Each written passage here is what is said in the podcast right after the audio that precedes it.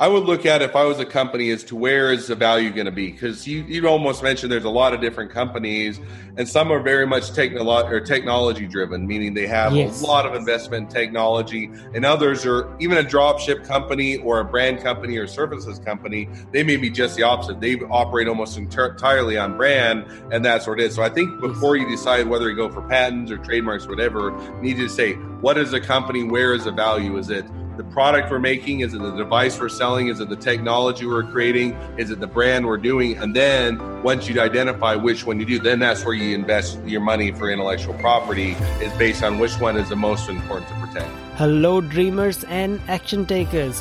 Welcome to another episode of Want Money, Got Money. I'm your host, Sam Kamani. Today I'm interviewing Devin Miller, who is an entrepreneur, founder, and owns his own law firm.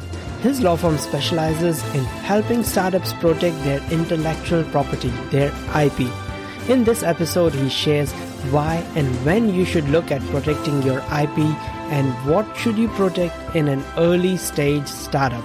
So, let's get into it. Welcome to the show, Devin. It's great to have you here. Well, thank you for having me on. I'm excited to be here. That's great. So, for some of our audience who still doesn't know you, can you tell us about what you do, the what you're up to these days? Yeah, and that's a much more loaded question, but I'll try and keep it a re- in a reasonable response. So, my, or my primary focus, or one of my primary focuses, I'll, I'll probably put it as one out because I have a few, is uh, Miller IP Law. So, that is a firm that I started a couple years ago. It's a patent and trademark law firm. So, we really focus on helping startups and small businesses with patents and trademarks. So, a quick summary, patents help you protect an invention, trademarks help you protect a brand. So that's kind of what we do. As a quick background, I have four degrees as far as education. So I got a degree in electrical engineering, Mandarin Chinese, an MBA, Master's of Business Administration, and then a law degree. And then kind of, I also like to be wow. a bit of an entrepreneur. so I have started a few bit different businesses. Some of are, are still small. Others I've grown to seven and eight figure businesses. So that's a very much me in a nutshell. But a lot of it, or a lot of it is also you can see uh, Miller IP Law, where we do a lot of uh, patents and trademarks. Yeah, I had a look at your website. Very like super impressive. What I really liked about is that you offer startups where budget is generally really tight. You offer them a fixed price and it is it is so reasonable. I was just so surprised having run and sold my own businesses where I've owned trademarks and other some other IP and having dealt in some Asian countries and and the US market, it was a lot more expensive than that. So I was like pleasantly surprised to to come across your your brand and come across your company how did you get started in the in your business? Did you just one day wake up and say oh look i'm not gonna after having all these degrees and uh, all this education i'm not gonna work for someone. I'm gonna start my own. Oh it would honestly depend on which kind so i've always been i always wanted to be an entrepreneur at least do businesses and startups. I always kind of had that desire and degree. So early I'll, I'll, give you a few answers to what is a simple question. Sure. earliest thing is so I got to the end of my first two degrees, which was undergraduate Chinese electrical engineering. I kind of hit a crossroads where I had a portion of me that wanted to go into business, and that was where the MBA come in, and I wanted to do startups and business and that type of thing. And I also really loved law and you know patents and trademark. And so hmm. I was, a lot of, for a while there, I was trying to decide which I wanted to do when I grew up. I just decided to do both. But one of the first businesses I founded that's been a successful one that's grown into the one of the seven or eight figure ones I mentioned started when I was doing my the joint degree, the JD MBA, and I entered a business competition um, with a few other people, and we all entered in. First year, we took second place, and we didn't do pursue any further. But the second year, we re-entered as the same group, and I, you know, I came up with the idea, and it was for what was a wearable hydration monitor. This is, you think of back in the day, this is before the I, or Apple Watch or the Fitbit or anything. There wasn't any wearables out there, but I liked running. I was into, and I still like to run into marathons and whatnot. I said, hey, wouldn't it be cool if you could monitor your hydration level? So I, we came up with that, entered into the competition. I wanted to continue to pursue it, but we were all graduating, going our separate ways. So we actually, I bought them out and continued to pursue that. Now, if you fast forward, that was kind of always my side hustle or side gig. When I graduated, I did go into law. I went and worked for some of the biggest law firms in the nation, some of the ones that you do see the big price you got, you do see that. and I got to the point where you know I did a lot of com- I worked for a lot of companies, name brand companies. I worked for Amazon and Intel, Red Hat, and a lot of you know did their IP work. And I found that the ones that I really loved was again almost that startup and small business. And I also kind of felt that they were underserved. So if you're to take you know most startups and small businesses the pricing is going to be difficult. They don't know understand the process. It's not necessarily very clear and it can be overwhelming. And so i really said i want to focus what i do in the legal field on startups and small businesses. And that's when i jumped or jumped to where i'm at now was starting my own firm.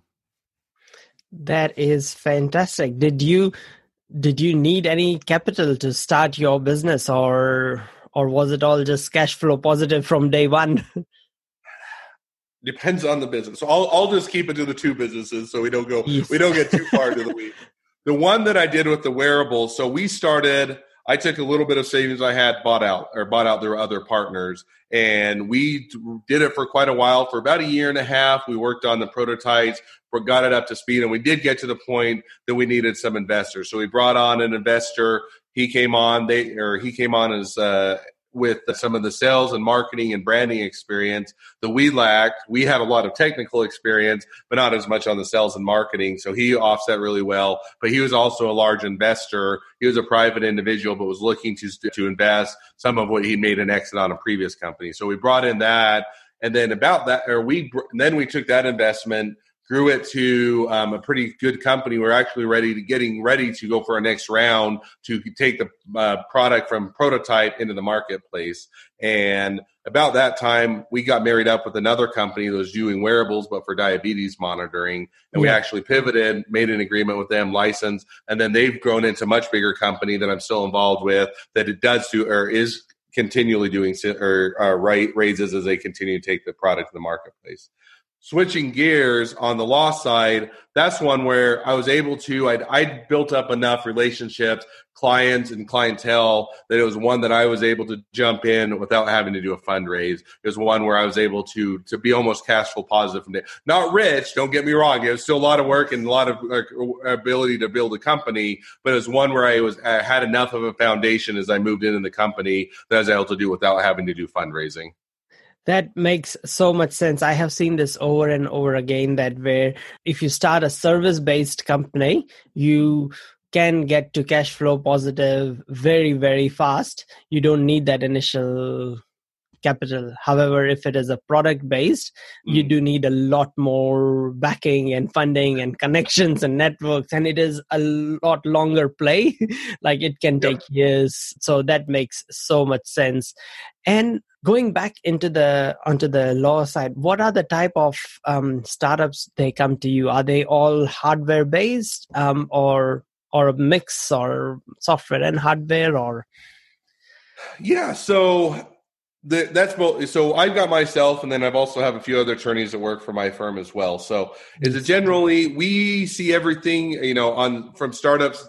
Startups have great ideas all across the board. So I've worked with startups that were from a boat anchor. I've worked with them that are for I'm trying to think. Some are for wallets somewhere for, and then I've got into ones that are much more technical. So I've worked with some companies that are for augmented reality. I've worked with wearables. I've worked with medical mm-hmm. device companies. So between myself and the other attorneys, we have a pretty a diversity of experience and background. So we tend to work with a lot of startups and small businesses pretty well across the board of all, you know, everything from mechanical, software, and electrical. Myself personally, I've done all of them. I probably have a bit more expertise in electrical and software just because that was my educational background, but tend to do a, quite a few across the board because there's uh, we we have a pretty diverse experience here.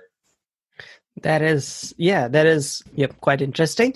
You know, the other thing I have often seen is with entrepreneurs and founders, and even especially people like you who have managed to start multiple um, startups or businesses of your own, is that they are really good at selling or pitching their vision, their ideas, their service, their products, um, everything. Even though they are not necessarily trained as a salesperson, they are really passionate and, and they're really good at it. How did it like sort of start, or what was the first thing that you ever sold? Oh, the first thing I ever sold.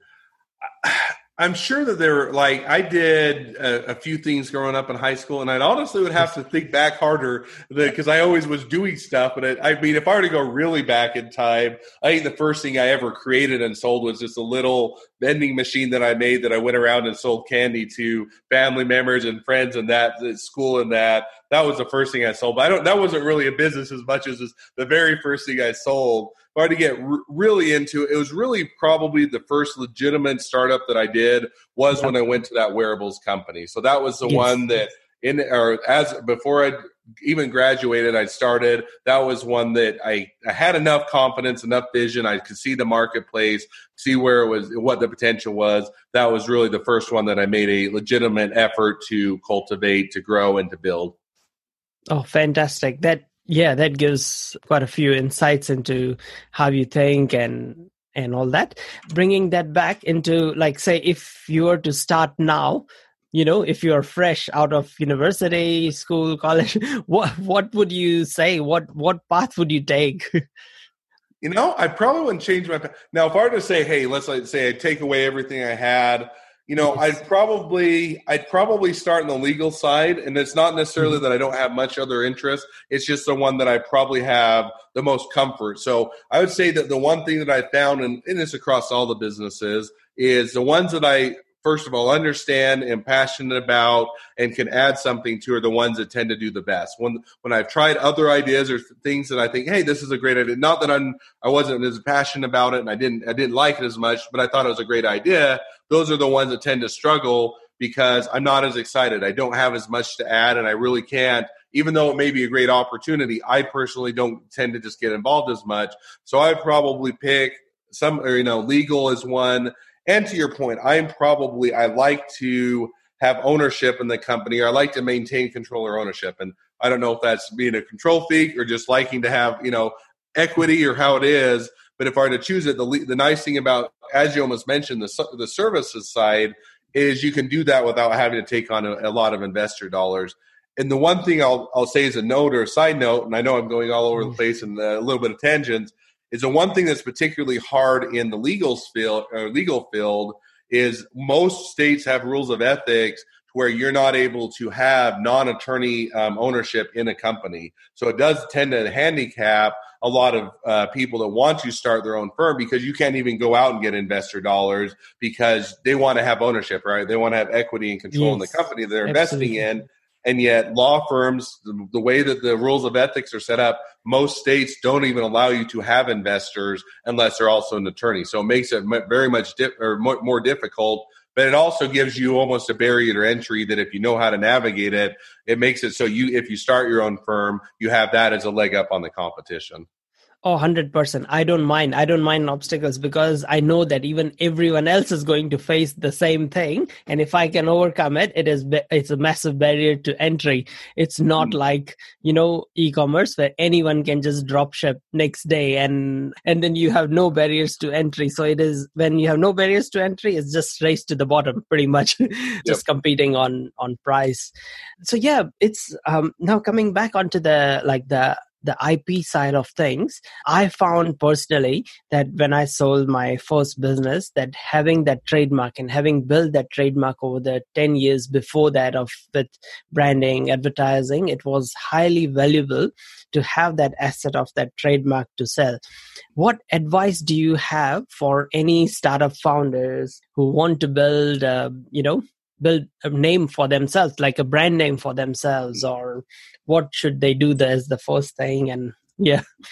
Yeah so i mean whether it's patents or trademarks i'll get to trademarks specifically in a second i would look at if i was a company as to where is the value going to be because you, you almost mentioned there's a lot of different companies and some are very much technolo- or technology driven, meaning they have yes. a lot of investment in technology, and others are even a dropship company or a brand company or services company. They may be just the opposite. They operate almost entirely on brand, and that's what it is. So I think before you decide whether you go for patents or trademarks or whatever, you need to say what is the company, where is the value? Is it the product we're making? Is it the device we're selling? Is it the technology we're creating? Is it the brand we're doing? And then once you identify which one you do, then that's where you invest your money for intellectual property is based on which one is the most important to protect. Sometimes they're both. Sometimes you have You yes. think of Apple because I mean, if I were to think of Apple, they have great technology. They also have done a phenomenal job of branding. So to yes, them, they have both. Is, yes. they have both. And yet, other other hand, you think of Starbucks. You know, do they really have? Maybe they have a little bit better coffee or donuts or muffins or whatnot. But really, it's a lot debatable. Debatable. yeah, yeah. But if you're to think of, but why do people know Starbucks? It's, it's because they have a very good brand that a lot of people know. Or same with M and M's.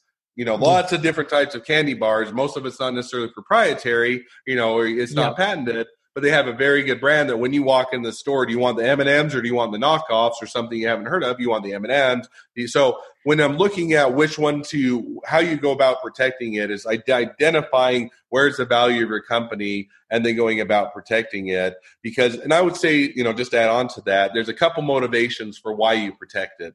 One is yeah. to stop competitors or give you a competitive advantage. And then another one is it is it's actually an asset of your company. So as you mentioned, yes. when you go to exit or if you're to sell off your company, when you go to, when somebody else outside of you is coming in, they're going to say, "What are the assets of your company? Where is the value at?" And it may be, for instance, it may be the product you develop, it may be the database of users or the reoccurring revenue or the revenue model, it may be the brand loyalty, whatever it is. And so it actually creates that asset in your company that you can sell off or it's investable or some of those as well. Oh, 100%. Cannot agree more. And that's why, you know, it's like all the, the I mean, I mean, even for I know for Nike, they do a lot of patents and stuff. But you know, the how valuable is the Nike brand name? So many they have paid hundreds of millions to athletes um, every or in billions every year to just promote that brand name. Brand name is everything for for some. But whereas if it's highly technical, if it's a medical device, then then as you said, you know, patent makes sense. And for some like Apple, both of them make sense. so now that is very, very super good advice. Is there any mistakes you see um, startups making that come to you on an ongoing basis? And what are those? What how can they avoid those? yeah, we could probably have a whole podcast episode on those. But we'll get the highlights on there. Yes. So one of the ones probably that I see the most, I'll, I'll give you a two. One is that they try and DIY, and, and I fully get it that you know as a startup as a small business you only have so much budget you only have so many mm-hmm. things and so you you do you do it yourself you look it up on youtube you google it or whatnot and, and you do a diy project the problem is, is oftentimes it, it's they it gives you a couple problems. Is it gives you a false sense of security in the sense you didn't mm-hmm. do it right, it wasn't done properly, you don't know what you're doing, and so you have a false sense of security. Now you're protected. Now you have that asset when in reality you don't, or it's much different than what you think it is. And then to go in, if it can even be fixed when you go into an attorney, it's a lot times more expensive to do so to fix the problem than it is to do it right in the first place. So that's kind of one that's a natural tendency to do. And I get it. And I like to DIY projects myself, but it's one where it can be a lot of times, especially if you don't know what you're doing, can create more problems than solutions. The other one that I'd hit on is, and they kind of go hand in glove, but one of the issues that a lot of companies, especially when you get startups and small businesses, is they don't want to go talk to an attorney because they think an attorney will be inexpensive, right? And so they wait and they wait and they wait because hey, you know, I don't even know if I need a patent or a trademark, so I'd rather not go spend uh, you know several hundred dollars to have an attorney just tell me I don't need this. I'd rather just not do it. And the problem is, is they wait so long that now they've closed their window. So, like for instance, on patents, there's deadlines after you put it in the public, you only have one year within which to pursue a patent. So first time you introduce in the public, if you wait more than a year, it becomes public domain that anybody can use it. But they wait so long that they've, you know, they've been selling it for a year or two. They come into our office and say, now I'd like to get a patent. And we have that uncomfortable discussion of, well, a lot of what you want a patent can't be patented. And then we have to try and figure out, is there anything that can be patented and navigate? And kind of on the trademark side, kind of the same thing. You build a brand for 10 years, you think, okay, we find, we should probably now do something about it. But over those 10 years, other people have started using the same or similar brands. And now you get to find, come to find out somebody's already trademarked the brand and you have a big problem you're having to rebrand or you're having to go get a license or acquire the other company because you didn't trademark it, somebody else trademarked in the meantime. So those are probably the two. is Sometimes DIY, sometimes waiting too long and before you actually get going, or and you know, a lot of times, a lot of attorneys, and ourselves included, and I'm not just plugging our, our my firm myself, is there a lot of attorneys are willing to do free consultations. If you can find a, a, good attorney, they'll free do a free strategy session or consultation. They'll at least give you the idea. And like I said, when I sit down with a company, a lot of times they'll say, here's what I do. And I may not, I'll, sometimes I'll say, I wouldn't go for a patent for a year or two until you reach these, tra- or these, you know, milestones. Or yes, you would want a trademark, but you probably want to be a bit farther along, but they'll at least help you. If they're a good attorney, they'll help you get the kind of that roadmap as to when you should start consider these, when you should plan into it and help you avoid a lot of those issues. That is so true. It's just that sometimes I have, in fact, said no to people to not think about patents because they have just come to i mean i talk with a lot of founders. They just mm. have an idea. They have no execution. They have they have not built the product yet. They have i mean let alone putting it out in in in the public because they're just going on assumptions that once they'll build it people will come and buy it. So i say like at least build a prototype build something before you go and patent it to just see what issues might come up with you hmm. might come up with. So yeah i don't know if i am giving the right advice but that's what i, I do it, dep- it depends on the, the, type of industry you're in. So some some points I, or I, I completely agree. So if you're let's say you're in a physical device product because a lot of times as you build it you'll figure it things you'll overcome obstacles or hurdles yes, and things you, you, didn't anticipate. And oftentimes those are the most patentable parts in the sense yes. that a lot of times the hurdles you're having to overcome are the same ones that anybody else would have to overcome. And so doing that prototype or that quick proof of concept can be can be a great one. On the other hand, let's take software as an example. Software it may be a, a you know it may be a, a longer or time where you can very well define out what you want the software to do, but it takes a long time to build it, right? It may take a year to build it. Yeah. You don't necessarily need to wait till the whole software is built before you go and get a patent. So it, it kind of depends a little bit on the industry. The other one that I would look at is how competitive is the industry, right? So if you're in a, an industry that's incredibly competitive, that lots of people are innovating in, doing a mm-hmm. lot of things, then you may not want to wait as long you may not want to wait till you've done spent a year or two manuf- or producing it because if a lot of other people are working on it they may come up with it earlier than you or they may patent it earlier than you because it's so competitive. And yet if you're saying hey we're doing something that's not a very competitive industry or something that we're not as worried about competitors coming in or doing something new or unique then you may want you could hold off. So i think it kind of depends on the industry and the type of product as to when you, or how long you wait. That is very, very true. I completely agree with that. you know, it's just because I often read online that, you know, that patents are no longer protectable or that they don't mean a lot. Um, not, not, trademarks, uh, but about more so about patents, especially in software, you know, just like that like google wasn't the last or the first search engine facebook isn't the last or the first social network and that like Uber isn't the last ride sharing. Every city around the world have their own two or three competitors of ride sharing, and some hmm. most of them will die off because just they don't have the scale and the funding of of Uber or Lyft or any of the big big names.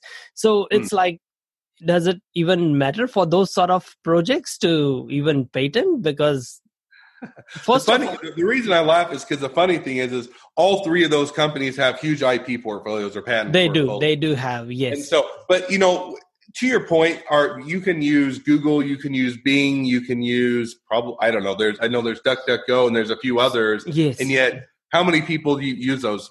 By far, the largest is Google. Google. And so, yes. what they have done, and you know, so on the software side, you know, the, you, search engine, maybe you can't do anything new or creative, but let's say you come up with a great way to get the information that people want so you get the best search results. Well, that can give you a very large competitive advantage. Why do you go to Google? It's because a lot of times you get better search results better, than some yes. of the other ones.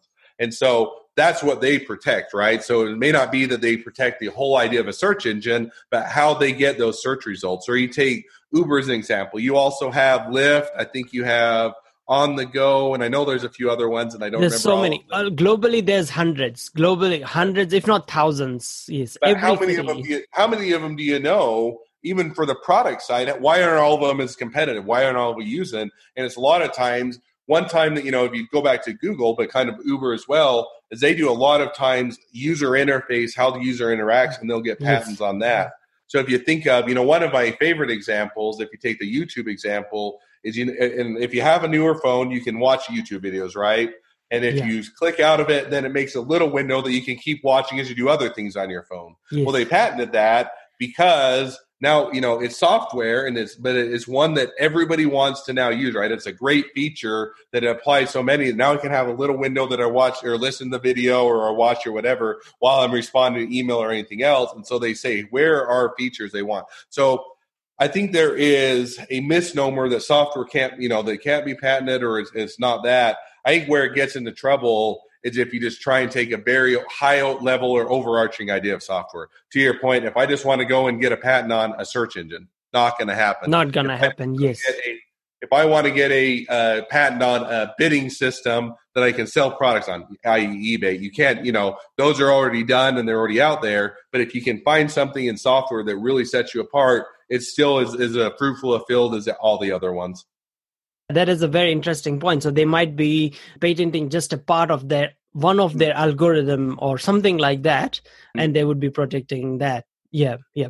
It, it's just that uh, a lot of the startups are still in an extremely early stage that mm-hmm. they they don't have anything as unique in and they don't have because a lot of these things are driven by scale whether it is Uber or YouTube or um, Facebook or Google or any of these things.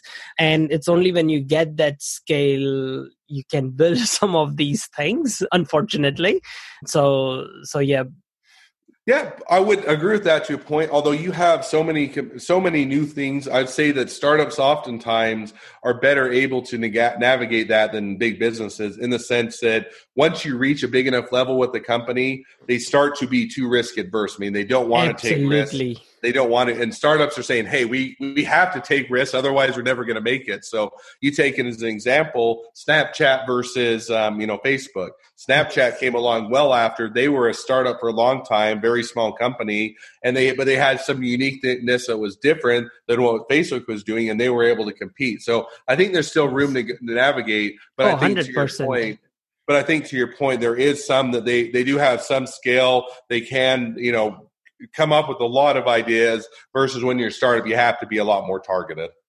So that is really good advice for pretty much any startup and and founder. Um, coming towards the um, end of the show, I have these three questions that I ask. First one is, what is the one book that you recommend people, or a book that you are reading right now? I'll answer both of those. So the one that I'm reading right now, it's I'd have to honestly look up the name of it. It's I think it's an anything anything store. It's basically the autobiography or the story of Amazon and Amazon.com and how they built that. It's been a really one. I'd have to look up the exact name because I've, I've been reading it for a little while. So a fairly lengthy book, but I think it's the anything store, and I love that one two other books and I'll recommend. I know you only asked for one, but I'll give you let's, more. Let's go um, for it. I'll put the links in the description. All all the things you're saying, including your com- brand company and all, all that. Right. One I really enjoyed, and I tend to like business books or talking about startups and small business. So most of those are the type type I end up reading. One I really enjoyed was called "That Will Never Work," and it's the uh, start or the story of Netflix and how really you had the founder that they were making an exit off of a different company, and it was for Marc Randolph, which everybody know or most people know Steve Hastings is a, a, person with Netflix. Marc Randolph was actually the original founder, and it talks about him actually pitching the idea of what would Netflix, and this was back in the day when Netflix would you know mail DVDs as opposed to streaming. And Marc Randolph pitched it to Steve Hastings, and he said that will never work. And that's kind of the genesis of the book, which is it's a really interesting kind of walk you through the early days of Netflix. The last one I won't give as much of a conversation. I, I also enjoy a book called EntreLeadership by Dave Ramsey. Talks yes. a lot about the mixture of leadership and entrepreneurship and how those go together. Yeah, yeah. He's got very popular YouTube channel. Dave Ramsey, everyone knows him in the entrepreneurship circles. Yeah. The second one, what is one podcast that you recommend? All right, so one I'll recommend two. I keep, I keep giving you more go, than go, go ahead, go ahead. I should not say one. It's just what podcast. Then I feel like I had to give you just. So if I was in the legal field, you know, Yes. uh, if, if you're any type of a law firm, and it doesn't have to be IP or patents or trademarks related, I like Profit with Law. It's a smaller one, but it's growing, and I, I've not. I have been a guest on that one, but I love it. I actually have all the attorneys listen to it each week, and we actually talk about each episode because there's enough insight in there that it really is insightful for how to market and grow your law firm. So that's one good one. The other one that both me and my son love to listen to um, is called Business Wars, and it kind of takes business wars of two kind of head-to-head competition between two different companies and how they competed against each other. So that one I love as well. That is such a cool concept. I will have to check that one out. And I'll give you my favorite. Ep- one of the fun ones that my son loves the one that's about M and M's versus Mars versus Hershey, and that he loved that because it was candy. The one that I thought was the most interesting was Kellogg's versus General Mills and how cereal came about. So it's some it's some pretty fun ones. yeah, I have heard the Kellogg's and the cereal story. Very interesting. if you had unlimited time and money and resources, what would you build or what would you work on?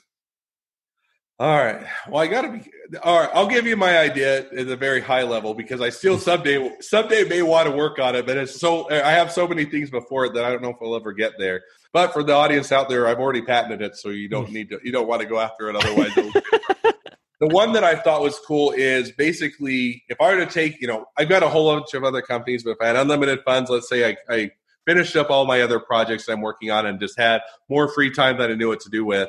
One that I would like to build is what's called crowdsourcing, but for customer service. So basically, takes the idea what kind of Uber has done for ride sharing, Yes. but it takes it for customer service because a lot of companies. I hate when I call customer service and they give me the auto dialer that takes me 10 minutes to get through Oh, all I hate that. Yes. and then not only that, I get to the end and they tell me that I need to leave a message or I need I called the wrong number, I hit the wrong thing. And so, you know, but the reason they do that is it's so expensive. You know, to have somebody man the phones all the time is hard, especially if you're a startup or a small business. So my idea is taking people that are aren't necessarily customer service representatives, but let's say you know the iPhone very well, and you've you just are you know tech or tech geek that loves the iPhone, and you could help most people troubleshoot their phone. The idea is to then have you do basically kind of on demand your customer service representative when you have a few minutes and you want to answer some questions and do that as crowdsourcing. So that would be the idea if I ever have enough time, money, effort, and I have enough free time that I someday pursue. But I've already patented it, so nobody gets to go steal it. no, that's good. That's a really interesting idea. Best of luck for that. And finally, where do people find you? Is it the Miller IPL, your website, or or other places do you connect with people as well? So they can. I'll give you a few so that people Yes. can choose one makes sense. So Miller IPL is a great place to come out, find you know find out about the firm. They can find out all of our flat fee prices. We do incredibly transparent flat fees, easy to understand. Um, you can also go onto the website and schedule a free strategy session with myself or other attorneys at the firm. So that's the first one. The second one, if you just want to do a free strategy session, you can just go to freestrategymeeting.com. Takes you right to a, a calendar. You can grab some time on my calendar, and I'm happy to help.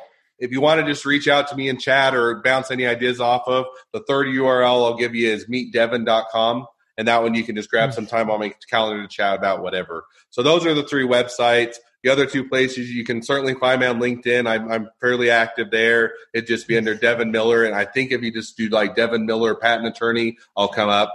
And if not, Devin Miller patent attorney Utah or something of that nature. And then the last one, I also do a podcast. It's kind of a, a similar flavor to yours, but a bit different. And it kind of takes a journey of inventors. And if you want to check out Inventive Journey, that's the last one. So all of the above are great ways to reach me. And I think uh, depending on how you want to connect up with me, choose whichever one works. Fantastic. That has been super helpful and very, very insightful when it comes to protecting your idea, protecting your brand name, or going and getting a patent if you have a unique process or a system around your product or service.